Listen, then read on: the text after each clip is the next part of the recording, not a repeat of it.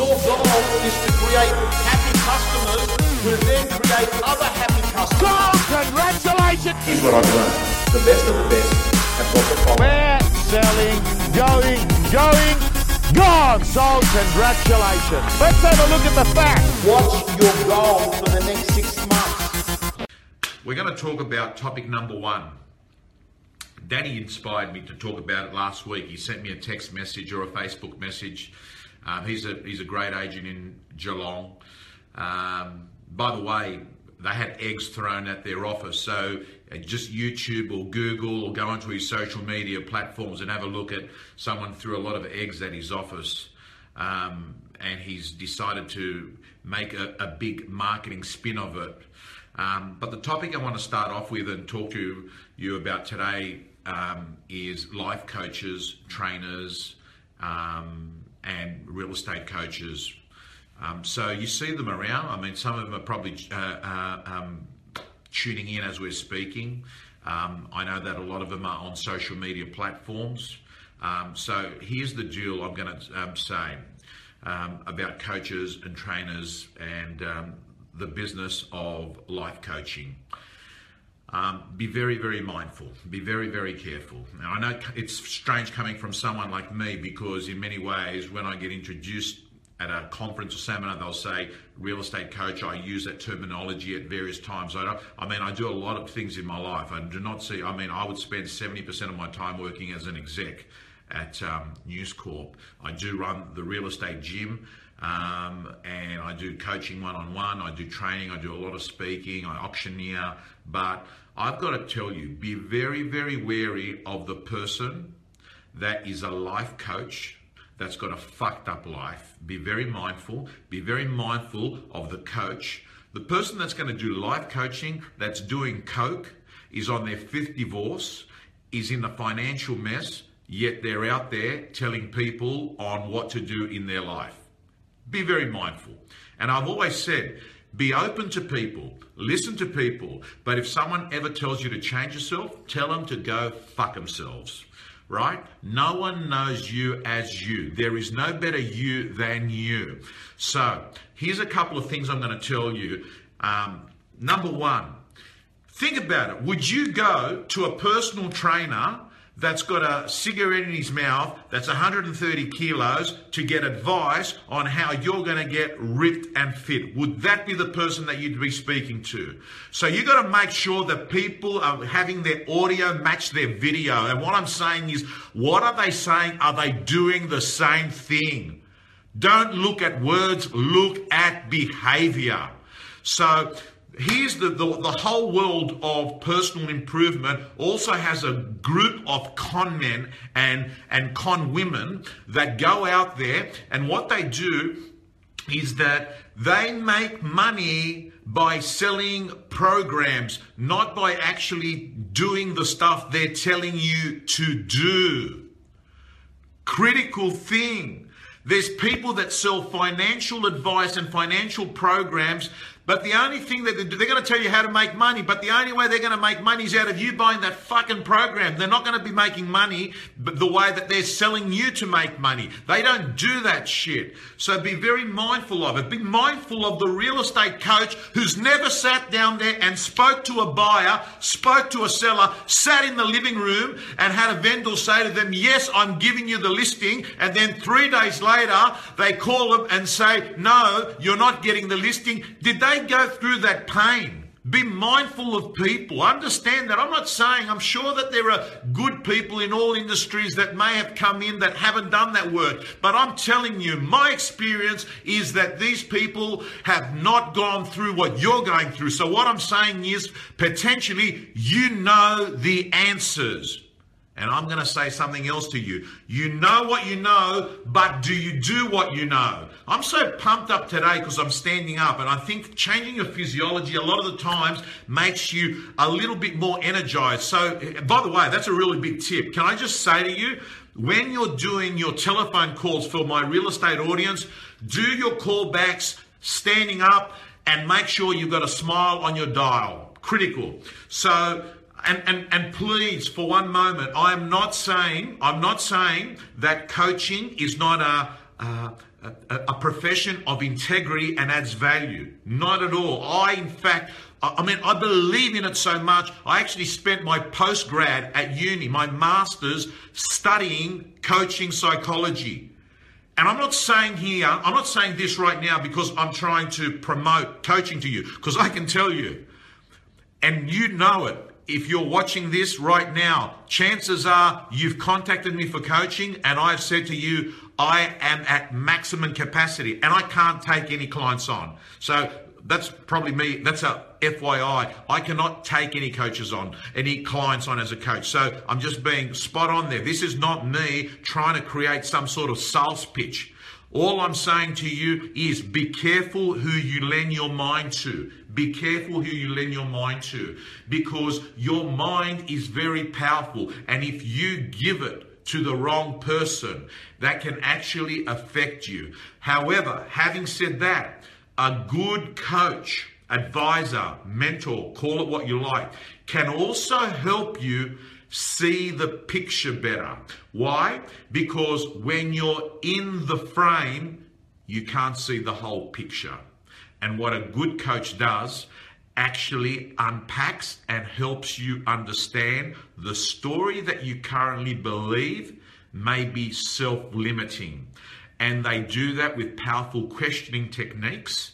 So if you're ever interviewing a business coach, I would say to them, Tell me your qualifications I would also ask you can you tell me what evidence based coaching psychology platform will you be using to um, help me achieve my goals? Or are you basically a fucking shit salesperson that's trying to make money by calling yourself a coach? Be very mindful. Okay, let's move on to topic number two Jamie Upton standing tall. She says, Yes, I'm standing up today. I'm standing up. I'm feeling pumped. Okay.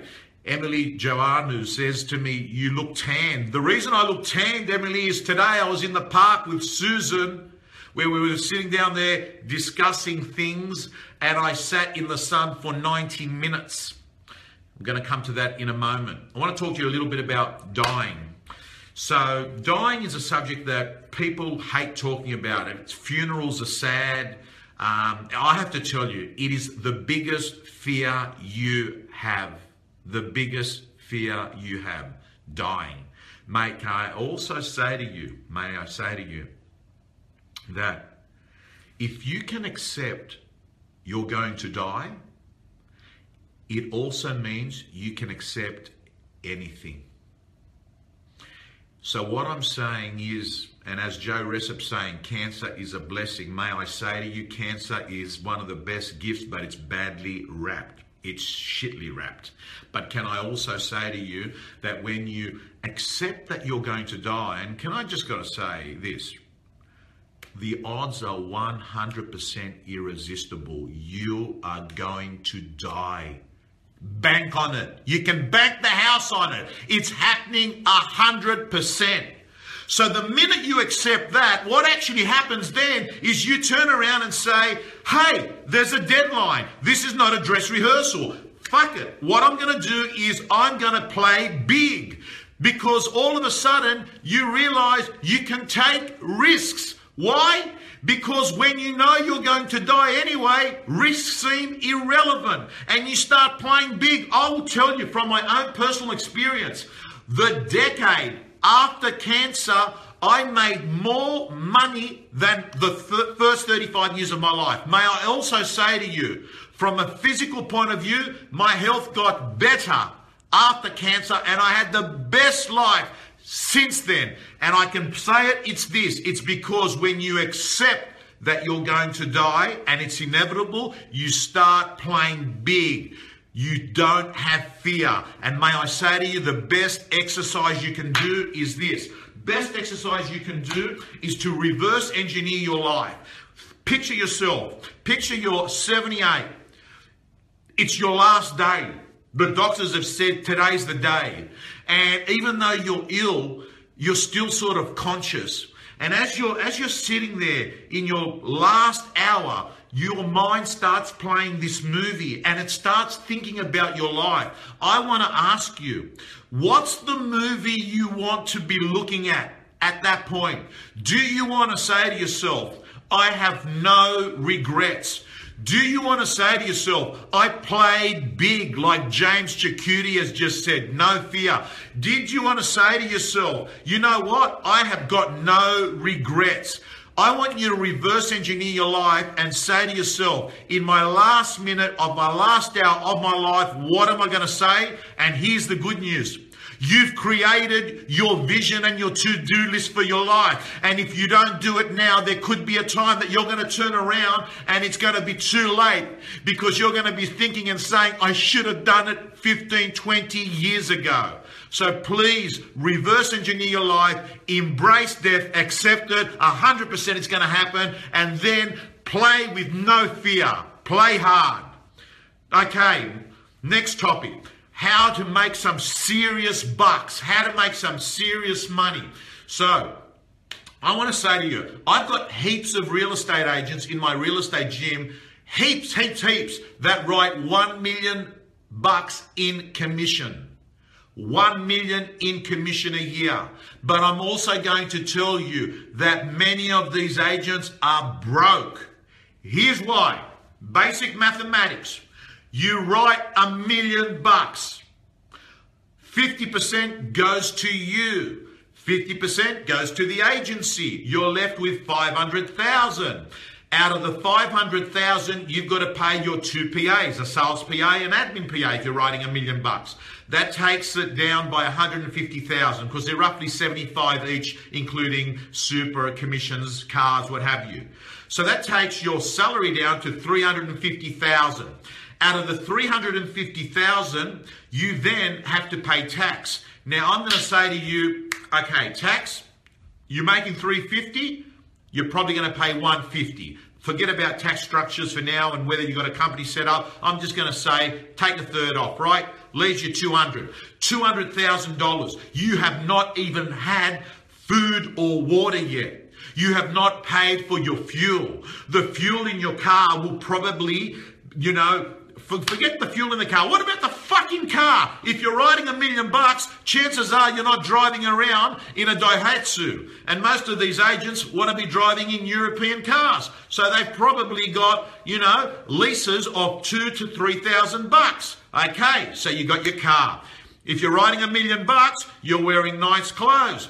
Probably not wearing a suit from Roger David. Okay, so you got clothes. Your food Restaurants. You're probably eating at restaurants out two, three nights a week. You're probably going on holidays, and when you're on holidays, man, you're probably spending four, five hundred nights, a bucks a night on accommodation, uh, plus all the other stuff. So the point I'm saying is this.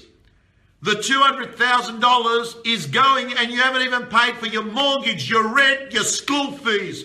That's where money goes. And most of these million dollar agents, it's not what you make that matters, it's what you keep. So the secret is this do not rely on earnings to make you rich. That is a dysfunctional wealth model. The wealth model is this that what you do is you save about 50 grand a year or a hundred and that money you put into assets that go up. And if you're smart enough, you put money into assets that are going to have 10% growth. Do the numbers. You own $5 million worth of real estate. Sure, there's debt on it, but hopefully, between rental income and you chipping in, you're going to cover that debt and it's going to keep going. But these things are growing by 10% and 10% of 5 mil is $500,000 money while you sleep. So, what you've got to do is work out how to make money that does not rely on you for its growth. And that is the secret. The reality is to use money to buy assets that grow, real estate, is probably the answer. If you're watching this, it's what I believe in. And then what actually happens is January 1 each year, it ticks up and it says you're going up by 10%, 10% of 5 million, 500,000, and guess what? You're not paying a single cent in tax. That is money you've made because you're not selling. I hope this inspires you, inspires you to actually get immersed into property as an investor.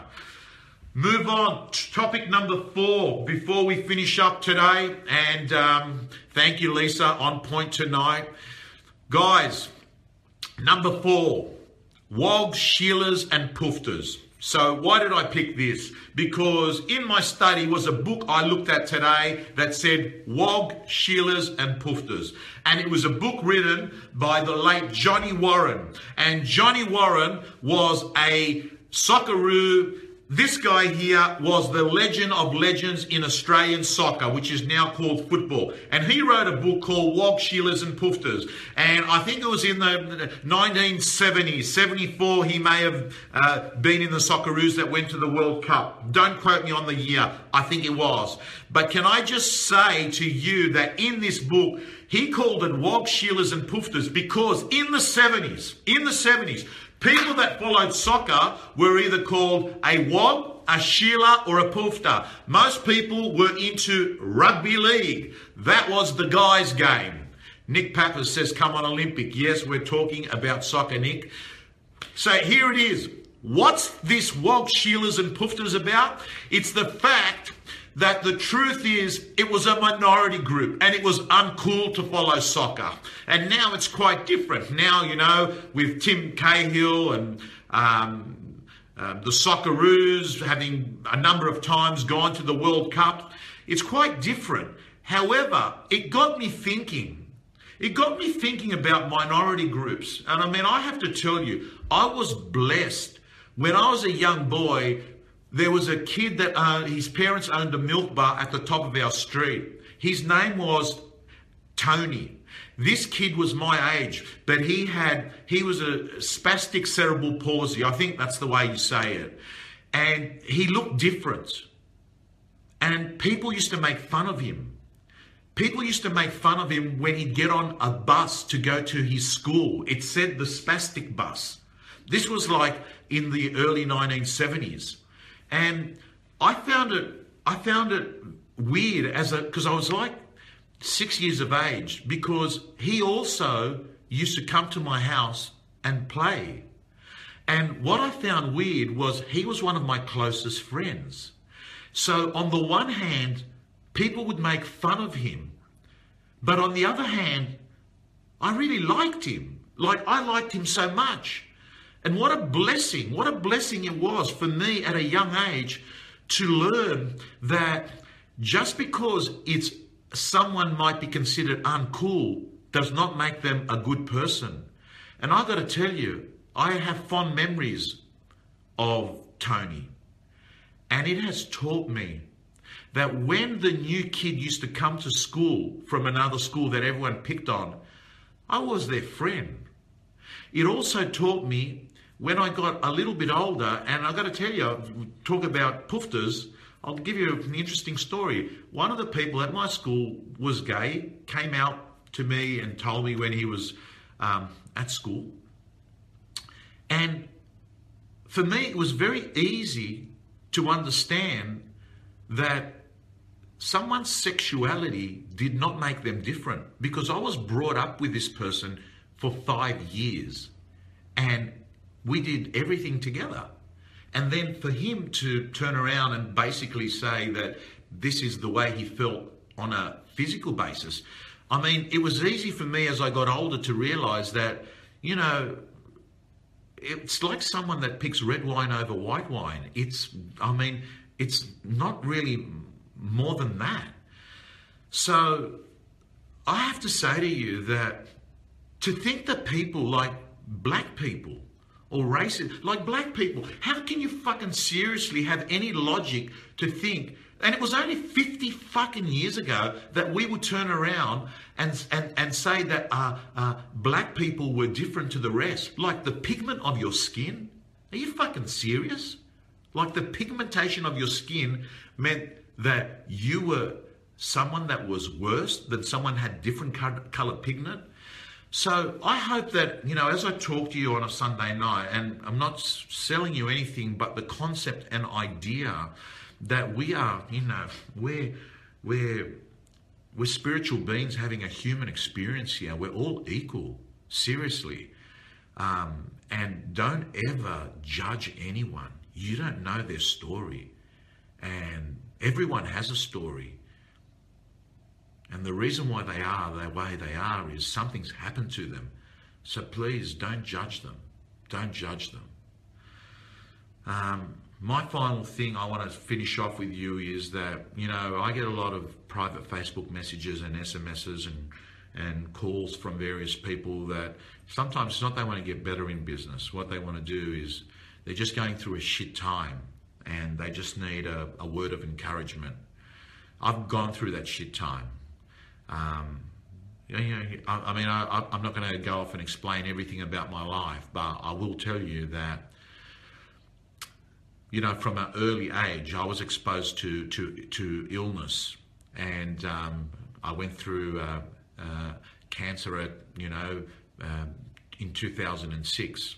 So here's here's the thing. I'm not talking about cancer alone. I'm talking about I'm talking about any problem you have, going through a, a bad divorce, losing money, um, losing a loved one.